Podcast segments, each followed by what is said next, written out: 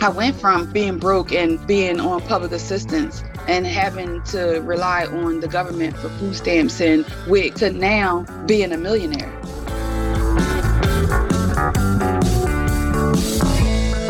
From Money Fit by D R S, it's the Money Fit Show, your weekly podcast about real difficult money stories, overcoming financial obstacles, and tips for building healthy money habits.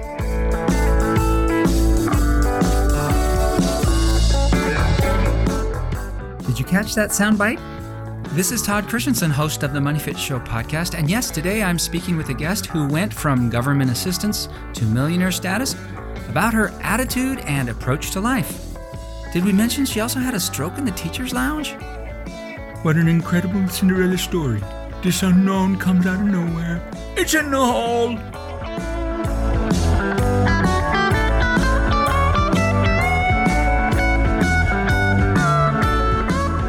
Tiffany Harris is a mother of three, two girls, one boy, and one fur baby. She is a wife and a profound businesswoman. She started Kustom Kreationz Wholesale, K K W, because she was getting married and was having issues with people making the customized items she wanted. So she decided to learn how to create them herself. Once she figured out how to make those items, Tiffany learned about sublimation and fell in love. She calls herself the Sublimation Diva. Tiffany grew up in a neighborhood in Philadelphia and has overcome some extreme odds to become a huge success in her field. She teaches other entrepreneurs how to start their own businesses, how to navigate credit for business, and how to be unstoppable in the pursuit of creating a career. Tiffany Harris, our Sublimation Diva, welcome to the Money Fit Show. Why, thank you.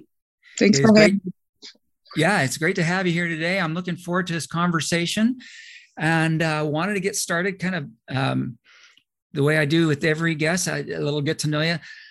But uh, this is a little different. I, I had to look it up for the benefit of our listeners, uh, what sublimation is. Would you mind just sharing uh, basically what that means? Sure. So sublimation is a permanent dye process that is used to make um, decorated apparel. So T-shirts, hats, hoodies, different things like that. Yeah, so that's different than the uh, the heat. What was it? The heat, uh, uh, the one that just uses heat to kind of uh, processes pro- to making decorated apparel. So we're going to just stick to decorated apparel for T-shirts. So yeah, there yeah, are it's, it's much more permanent uh, thing. Yeah. So sublimation is the only process that they have that's permanent. Yeah. Uh, uh, otherwise, I, I think of. Um, The, the T-shirts I, I grew up wearing in the in the seventies and eighties that would start to peel after about three yeah. washings. That's yeah, that's that, what we're that's no. what we're, what you solve. That's a problem you're, you're solving. Yeah, that's correct. Awesome. Okay, now you uh, you note in uh, some bios that I've read that uh, you grew up in a in a rough area or a, a, a struggling area in Philadelphia. Did you have entrepreneurial role models around you as you were growing up? No. Actually, um, every person in my immediate family worked. They they had a job. They mm-hmm. went to work today. They had a career, something along those lines. Mm-hmm. Um, I actually came up in my life working. I worked ever since I was fourteen years old. And I worked all the way up until I had a stroke.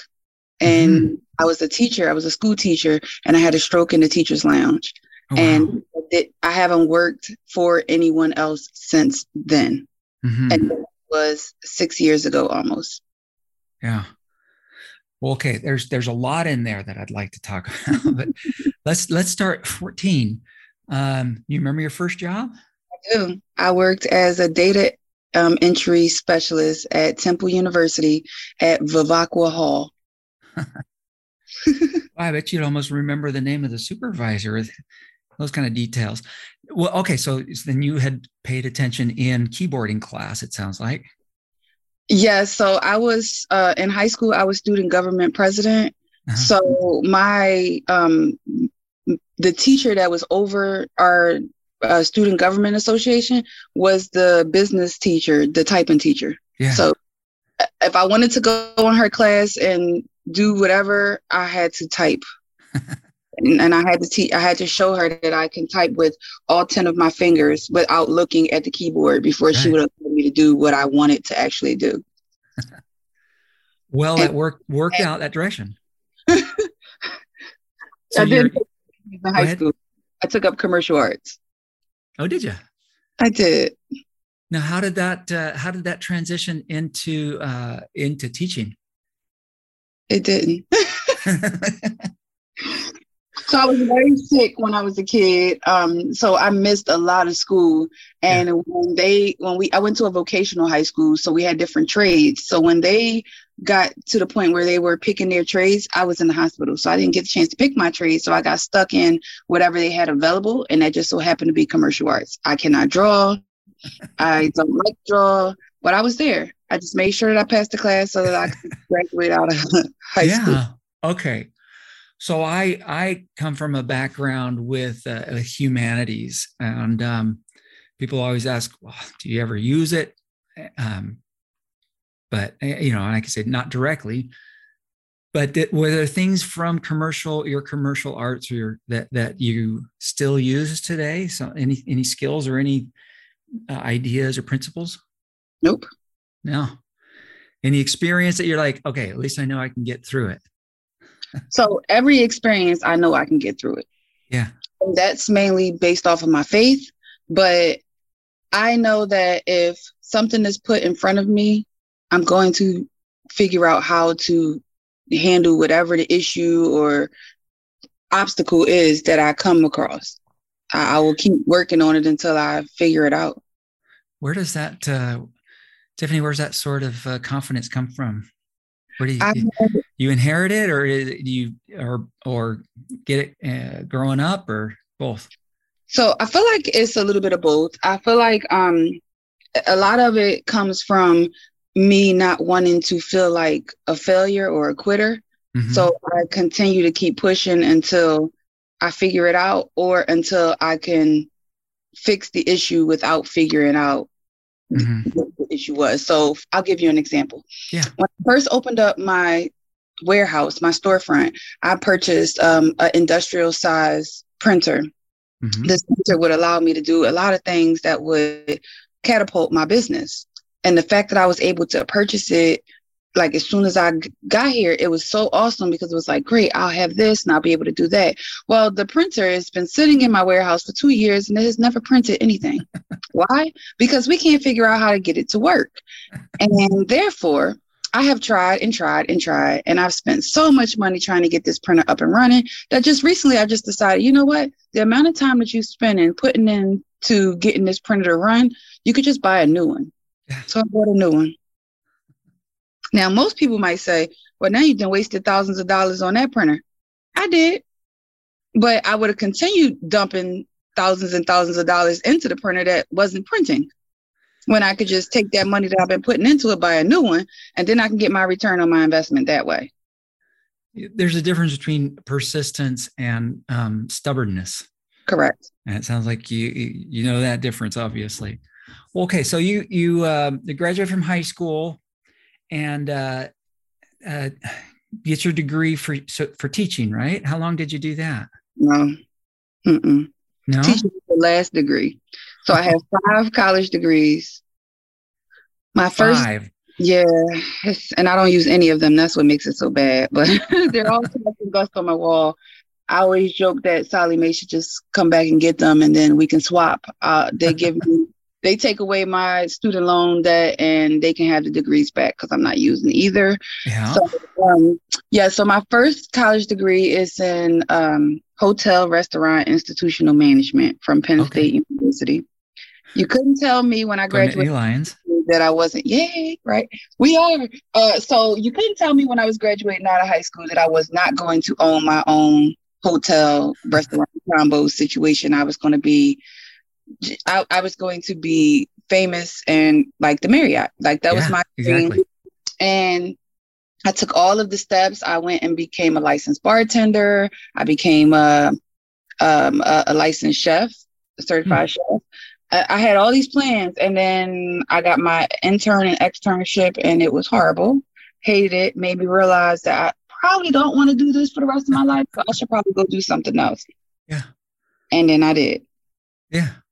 And then I got a degree doing that. So then I went to nursing school, and then I got a degree being a nurse. And then I couldn't deal with the goriness of wound care. Uh-huh. So I went back and I got a master's degree in business administration, because I'm like, all right, I already got all these other degrees and they're basically based on a business, some yeah. type of business. So if I just get an M B A, that'll cover me on all fronts. At least that's what I thought. But then it comes the time where you have, you know, the um, the, the the saying of the college degree, you, you go and get it, but then you never work in that field. Uh-huh. So you graduate with a degree, but then you never work in that field. Most of the, most of the people in the world go through that. So I went through that. I just went through it five times. Yeah. And then my fourth degree, I got a master's in human resources, because in my mind, they told me I needed more experience. So I said, okay, I guess I got the wrong degree. Let me go back to school and get some more experience. But no, they meant hands-on experience. And I'm saying, how can I get hands-on experience if you never give me an opportunity to get a job and work yeah. hands-on? So then I realized, okay, I need to teach people to not do, to not make the mistakes that I've made. So let me go back to college and become a teacher, so then I can be a professor at college and teach the people not to make the same mistakes that I made. All right. And I did that. I became a teacher. I loved it. I loved it. I, um, in the state of Virginia where I live, you have to have um, at least three to five years of K to twelve teaching before you can become a professor. Uh-huh.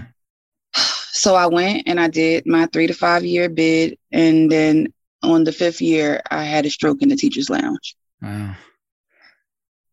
Yeah. Uh, that, uh, okay. So you are dealing with, at that point, multiple challenges, health obviously being the biggest concern, but health challenges in this country also can mean financial challenges on top of Sally Mae, as you say. You know, you probably had some, some student loan debts at that point. Mm-hmm. A lot. how, how are you feeling when, when, I mean, how, first of all, glad you're here. Glad you are recovered. Um, How long was that recovery uh, to back to your getting back to where you're you know, ready to work and figure out what you want to do next? So I actually never stopped working. So I had, um, even though I was a teacher, I had a tutoring company on the side. Mm-hmm. What people don't know is teachers don't make any money. Let me yeah. start. So therefore, every teacher I know all over the entire globe, yep. they have a part-time something. Yeah. Most of the teachers that I know make shirts.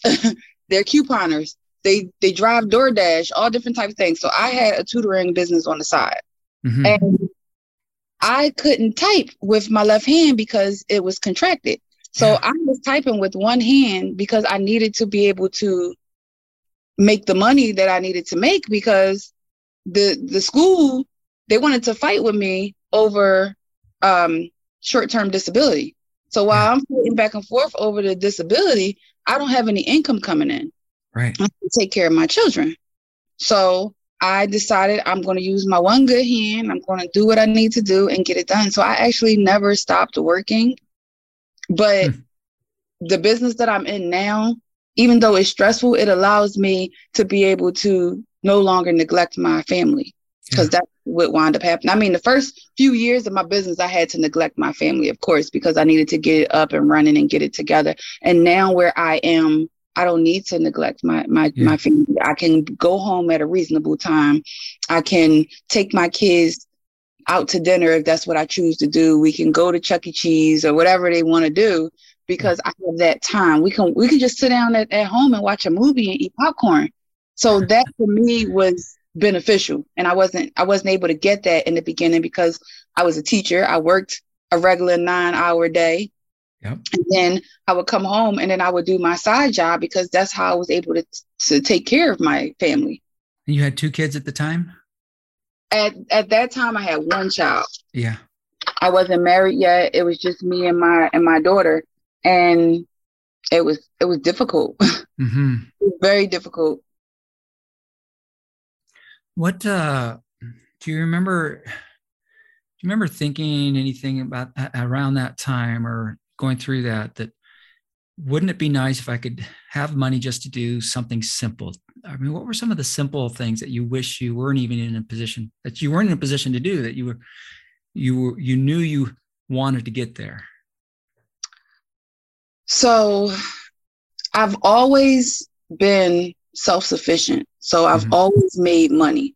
So it was never really a time that I can remember in my adult life. Now, we go back to my childhood, and yeah, I can give you a whole bunch of stories. But in my adult life, when I started to control what I made and how, how much I spent and what I spent it on, I can't remember a time where I've actually struggled to a point where I wished or hoped for something. What would happen is I would be like, man, I want to take my child to Disney World, but I can't afford that. Okay, let me go and figure out how I'm going to get that done.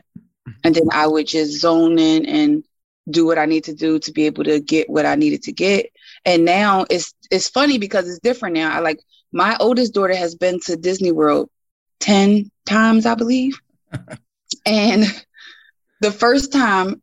She's got the parks memorized, right? Right. When you think about the first time versus the last time we went, it's totally different. So the first time we stayed in like this like two-star hotel. Yep.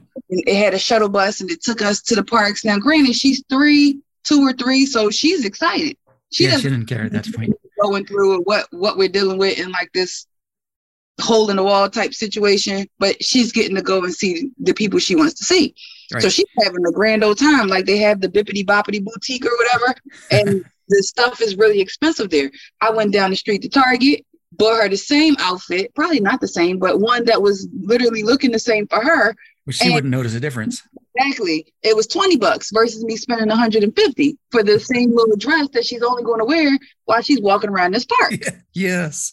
So yeah. Now when you get to the end or, or, you know, closer to these days when I'm now a millionaire, uh, yeah, I can afford to stay on Disney's property and, you know, do the different things. And now my younger daughter and my stepson is getting that type of, yeah, we're seeing that now. Whereas though my oldest daughter, she's getting to see it too, because she was so young that she don't remember that back yeah. then. Yeah. I remember. Uh, okay. A little off topic. Favorite, uh, favorite uh, hotel in, uh, at Disney World? Oh, well, of course, the Grand Floridian. Oh, man. Yeah. I think that was the first place I ever stayed for a conference. I just got lucky. The, oh, wow. But I've it's a be- beautiful spot. There. What was that? I've never stayed at the Grand Floridian, but I've worked there. Oh, you worked there? I used to work there, yes. Yeah. We uh, had a, con- a conference, credit counseling conference there back in two thousand four, I think it was, or two thousand five. Uh, they put us in one of the outbuildings pretty much, but uh, it was holidays and they had this huge full-size. Um, Christmas tree. Was that? You said a Christmas tree? Well, the, no, the Christmas tree and the um, gingerbread house. Oh, yeah. Walk-in gingerbread house. Mm. That was amazing. Wow.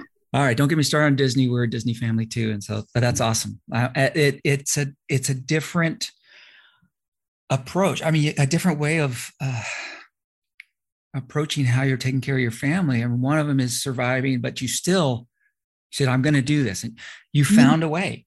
How, I mean, for, for listeners who might be in a situation, our listeners um, might be dealing with a lot of debt and they just don't see a way of getting out of debt in the next five or ten or twenty years or so. What were some of the things that you turned to? What did you do to say, I'm going to, I'm going to make it happen? Hmm. So when I was seventeen, my mom didn't have any any clue about credit. So my mom told me when I was, when I got accepted to Penn State, okay, now you need to figure out how you're going to pay for all of these things that you need for college, like a computer and this and that and whatever. So she's like, you need to get a credit card and everything. So I signed up for all these credit cards. I get, I get approved for everything, of course, because I have no credit and I'm, a, I'm, I'm a college student. So they give me everything. The one thing my mom left off was that you need to pay them people back. So I never paid anybody back. I just thought it was free money. Like how they gave me student loans, I just thought it was free money. So I my credit was messed up from age seventeen. Yeah. So when I, I didn't start really paying attention to credit until I was thirty. Mm. So my entire twenties, my credit was trash. But yeah. I, when I turned thirty and I started to, to realize, wait a minute, I, I can't get anything. Why, why, why is this so hard? Yeah. And then I started to do research and learn about credit and credit worthiness. Once I learned that, I was like, okay, let me start just tackling paying down what I can. Yeah. So I started with what was most present, which would have been the newer items, not the older, because I, yes. I in my research, I found that the older ones would just drop off eventually. So yes, I started with the newer ones, and I started with the ones that people are going to uh, look at me bad for. That's the way I looked at it. So like evictions, stuff like that. But I never had any evictions except for the one when I was in college. Mm-hmm. So it's like, okay, are they going to take that off? But then I, after doing some research, I found out that it wasn't even on there. So I was grateful for that. But I had a, a car that I voluntarily repoed, and mm-hmm. I didn't know that a voluntary repo was the same as them just coming to get it on their own. So that was an issue and a learning experience. So I just basically went through and just tapped at each one until I got it. Either I settled and, or I got it paid off. And then once I got my credit to where I felt like it was credit worthy, I just never let up. I stayed on it. So now I have great credit.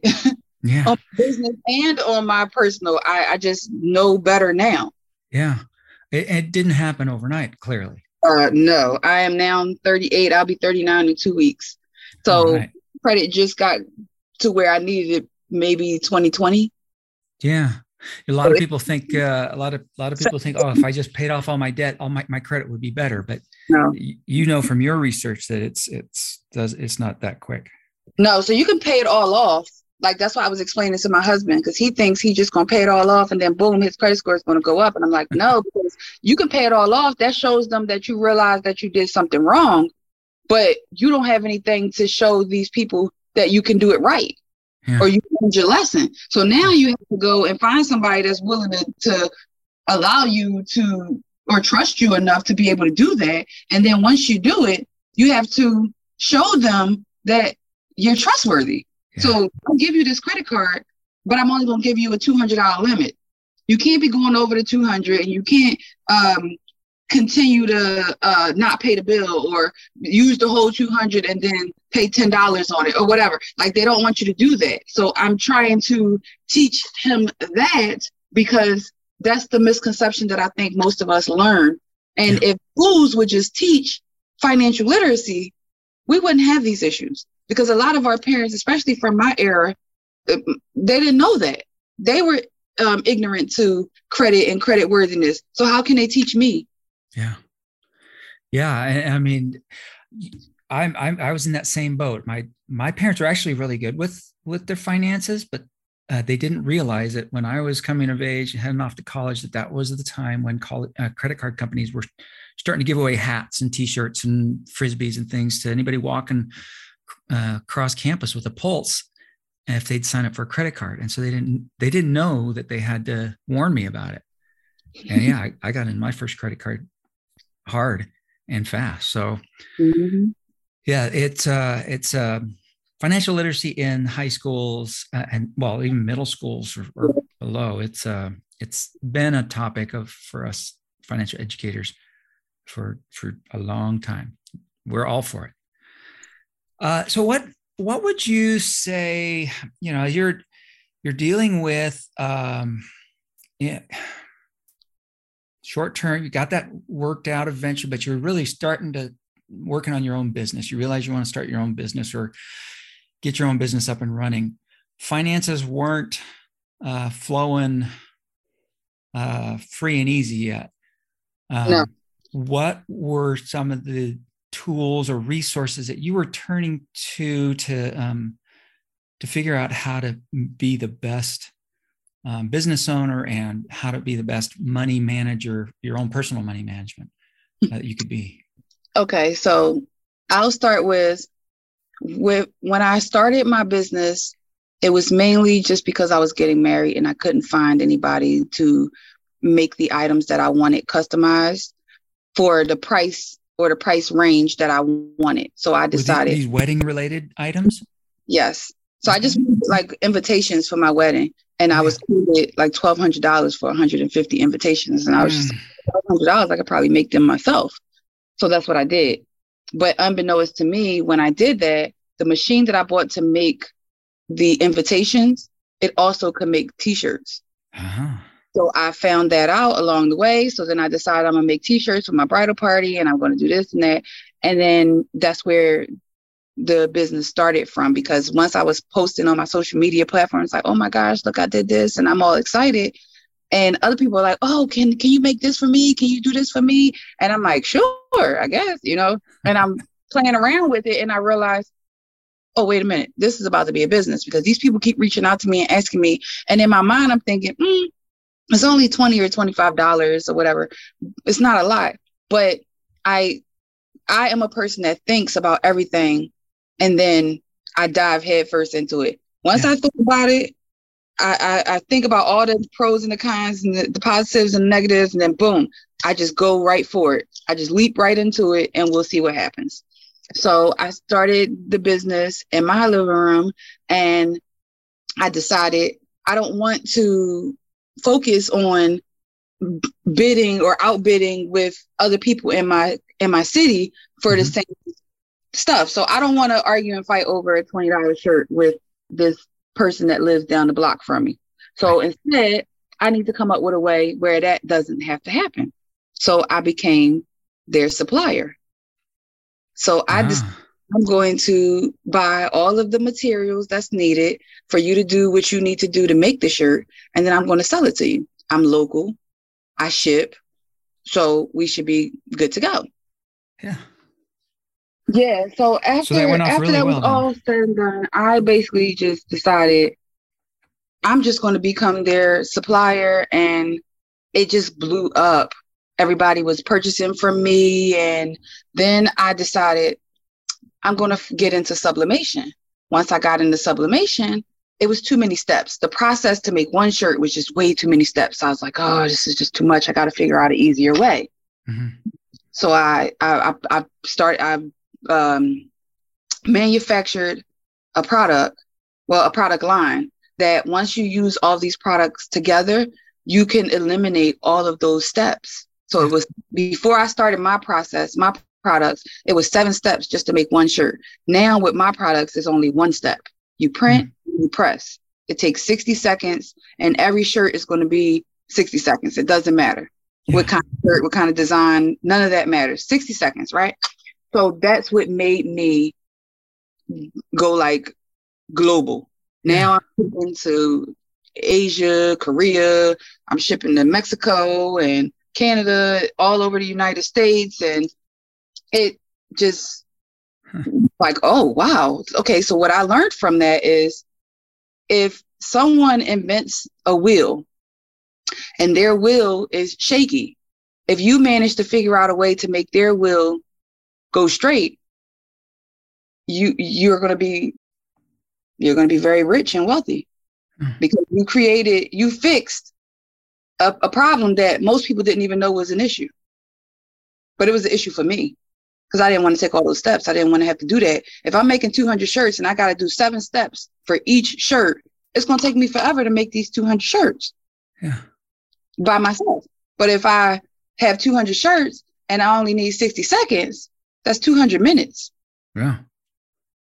I think that's, I, I love what you said, that uh, a lot of people don't even realize it's an, an issue. I, most people were just paying what they paid and they assumed that they were always going to have to pay that mm-hmm. and didn't care about how long it took.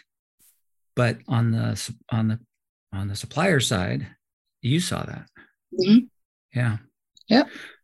Well, um, what are you doing? You know, I read, it, mentioned it, it what are you doing nowadays uh, to help other, you say, you note that you're helping other business, other entrepreneurs start a business or navigate. What is it that you're um, doing for others at that point, at this point?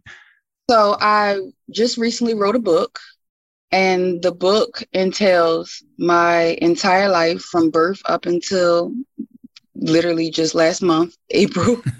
uh, It is, it, it basically discussed, I wrote the book because I have thousands of followers and I watch what they say, what they write, how they post, just different things like that. And I was seeing a lot of sad people, you know, um, I, I just want, you know, uh, suicidal thoughts, people in depressive stages and phases. They trying to sell off all their equipment. They want to just quit. It's not working. Mm-hmm. I'm scared. This person died, that person died. And it was just a lot of just turmoil. Right. So I wrote my book because I wanted people to see, all y'all see now is the golden side of me.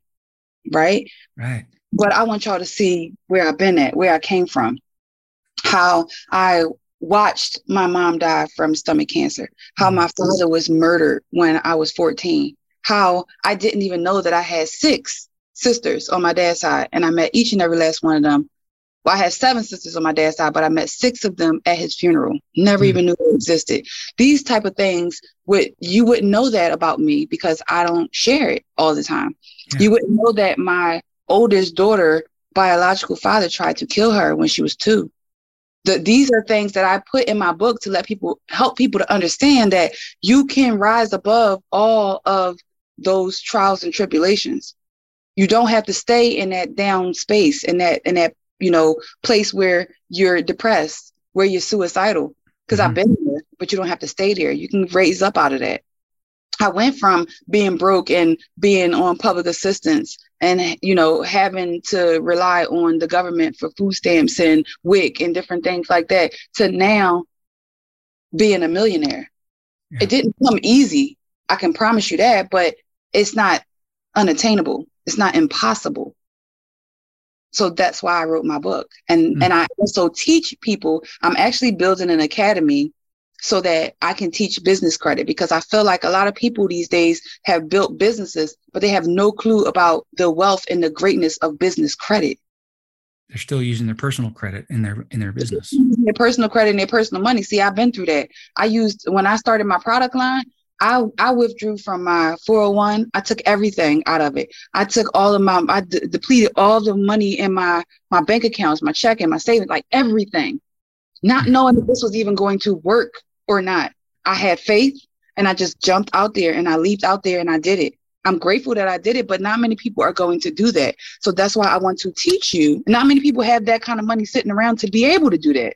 Yeah. So that's why I want to teach you how to leverage other companies and businesses' money, because yeah. the bank ain't gonna give you everything. No. To this day, I, I'm a millionaire. I own, own my own business one hundred percent. To this day, I cannot get not one bank to give me a loan. But see, my credit card companies, let me call Amex right now. They'll give me one hundred fifty thousand dollars and won't even blink. Let me call Wells Fargo, who I've been doing business with forever. They won't give me a dollar. Huh. It's funny, but I mean, it, it's it, true though. Yeah. So I want to be able to teach people that just because Wells Fargo or any bank, Chase, whoever, they said no, don't mean that someone else won't say yes. Don't give up. Yeah. Keep. Let me ask you, Tiffany, have you got a title for your book yet? Yes. Yes. The book is actually out and released. It's on the um, ebook is on Amazon right now. It's called The Makings of Me: My Journey to Seven Figures from My Living Room. Nice. Look forward to that. Uh, Tiffany, what do you have one um, favorite piece of advice, personal finance, career-wise, that you'd like to leave with our, our listeners? Sure. So the thing that I go by, that I've been going by for the majority of my life, is if at first you don't succeed, dust yourself off and try again. That goes for with me through everything.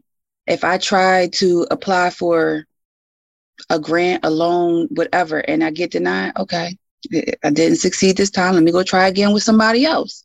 Mm-hmm. That goes for me in business. I, I I purchased this piece of equipment. It doesn't work. Okay, let me go try again with a different piece of equipment. Maybe that will work.